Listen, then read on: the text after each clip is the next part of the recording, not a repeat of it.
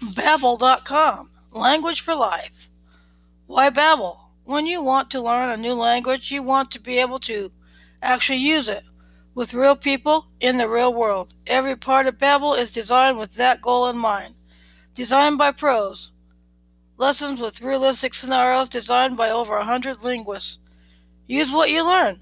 Interactive dialogues that you get get you speaking confidently. Learn in on any device. Compatibility with most devices with lessons that are only 10 to 15 minutes in length. Remember everything. Reviews that bring back everything you've learned. Number one selling language learning app.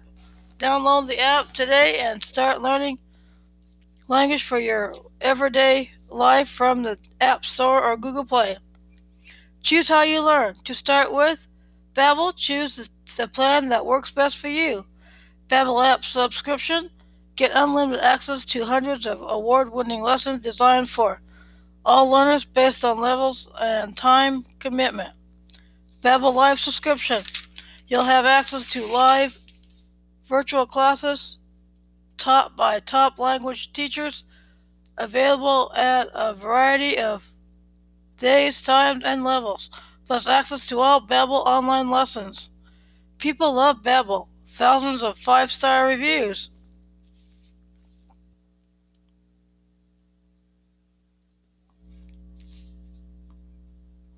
Publications love Babbel. The Wall Street Journal, Business Insider, CNN, Forbes, the New York Times, Washington Post, USA Today, CNET. Choose from the following languages Spanish, French, German, Italian, Russian, Portuguese, Turkish, Dutch, Swedish, Polish, Norwegian, Indonesia, Danish. Over 10 million subscriptions sold.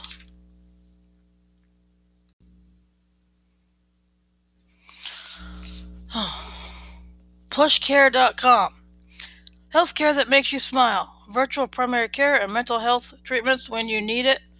Get personalized high quality healthcare by talking to top U.S. medical doctors, all from the ease of your smartphone. Care for you and the ones you love most. High quality. PlushCare's highly skilled online doctors are trained at the top 50 U.S. medical schools with an average of 15 years of experience. PlushCare's online doctors give you and your entire family the peace of mind you sh- should expect from your health care provider. Convenient.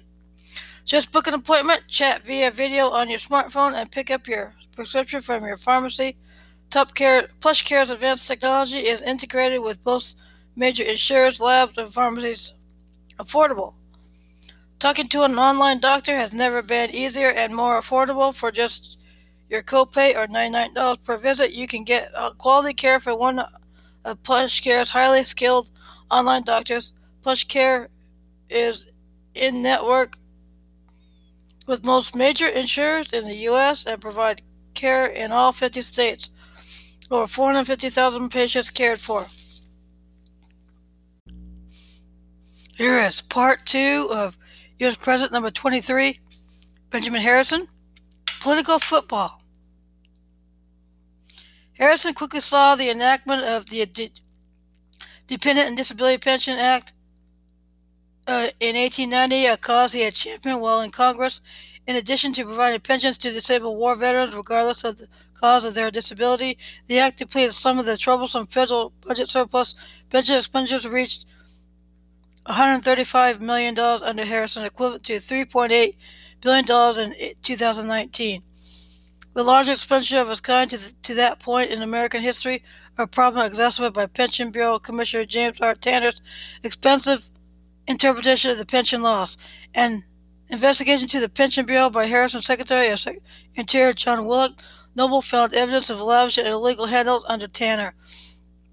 Harrison, who probably believed that appointing Tanner had been a mistake due to his apparent loose management style and tongue, asked Tanner to resign and replace him with Green B.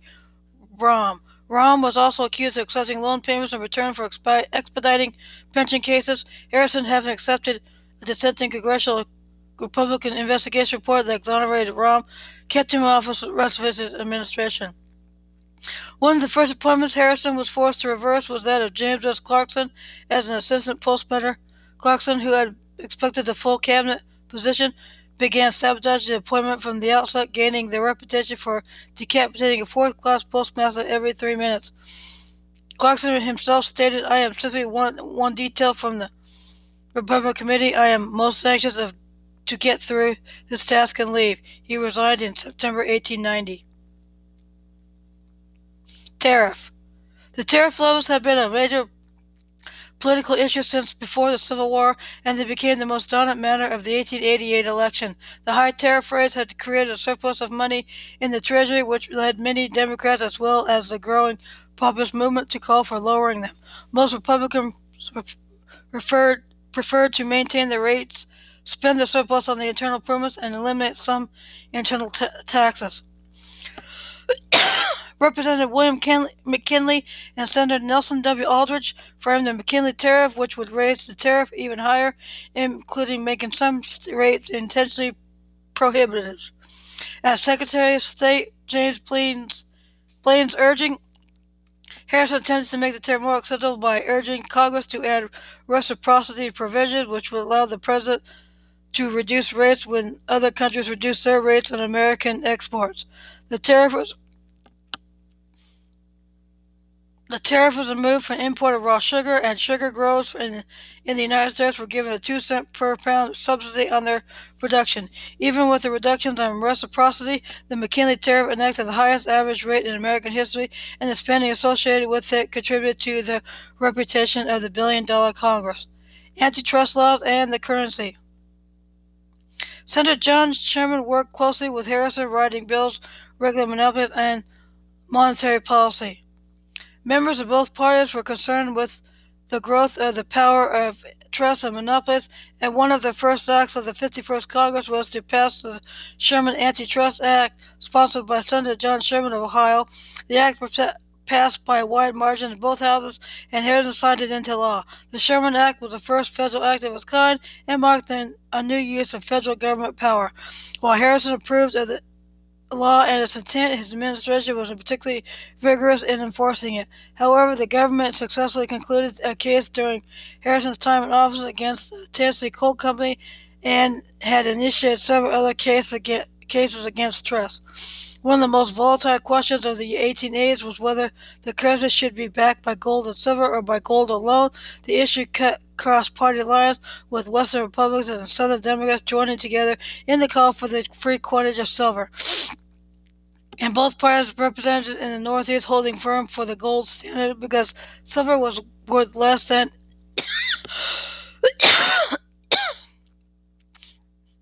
because silver was worth less than its legal equivalent in gold. Taxpayers paid the government bills in silver while international creditors demanded payment in gold, resulting in the depletion of the nation's gold supply. Owing to a worldwide deflation in the late 19th century, however, a strict gold standard had resulted in a reduction of incomes without a, the equivalent reduction in debts, pushing debtors and the poor to call for silver coinage as an inflationary measure. The silver coinage issue had not been in much had not been much discussed in the 1888 campaign, and Harrison is said to have favored a bimetallist position.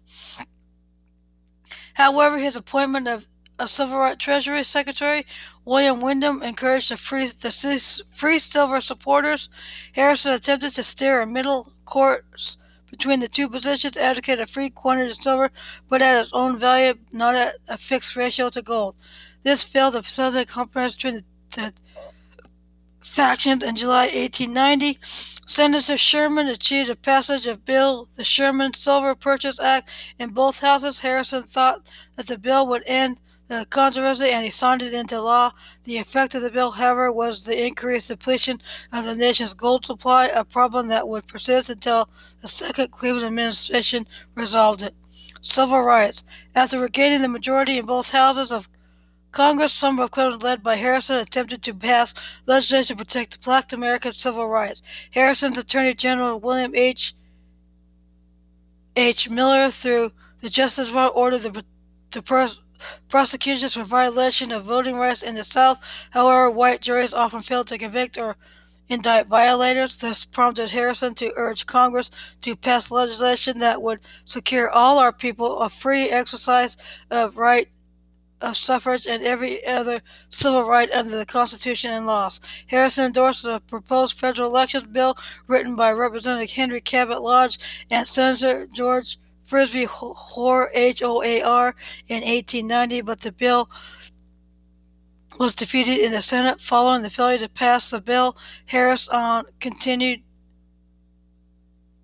Harrison continued to speak in favor of African American civil rights in addresses to Congress. Most notably, on December 3, 1889, Harris had gone before Congress and stated the colored people did not intrude themselves upon us. They were brought here in chains and held in communities where they are now chiefly bound by a cruel slave code. When and under what conditions is the black man to have a free ballot? When is he in fact to have those civil rights, those full civil rights which have so long been his in his been his in law. When is that quality of influence which our reform of government was intended to secure to electors be to be restored? In many parts of our country where the colored population is large, the the, the people of that race are by various devices deprived of any effective exercise of their political rights of many other civil rights. The wrong does not expend itself upon those whose votes are suppressed. Every constituency in the Union is wronged. He severely questioned the state's civil rights records, argued that if states have the authority over civil rights, then we have a right to ask whether they are at work upon it. Harrison also supported the bill proposed proposed by Senator W.D. by Harrison also supported a bill proposed by Senator Henry W. Blair, which would have granted federal funding to schools regardless of the students' races. He also endorsed a proposed constitutional amendment to overturn the Supreme Court ruling in the civil rights cases 1883 that declared much of the Civil Rights Acts of 1875 unconstitutional. None of these measures gained congressional approval. National Forest. In March 1891, Congress enacted and Harrison signed the Land Revision Act of 1891. This legislation resulted from a bipartisan desire to initiate reclamation of surplus lands that had been up that had been up to that point granted from the public domain for potential settlement or use by railroad syndicates. As the law's drafting was finalized, Section 24 was added to the behest at the behest of Harrison by his Secretary of the Interior, John Dumble, which reads as follows That the President of the United States may, from the time to time set apart and reserved in any state or territory having public land bearing forest in any part of the public lands, wholly or in part covered with timber or undergrowth, whether of commercial value or not, as public reservations, and the President shall by public proclamation declare establish such reservations and the limits thereof. Within a month of the enactment of this law, Harrison authorized the first forest reserve to be located on public domain adjacent to Yellowstone National Park in Wyoming. Other areas were so designated by Harrison, bringing the first forest reservations total to 22 million acres in his term. Harrison was also the first to give a prehistoric Indian reunion, Casa Grande, in Arizona, federal protection.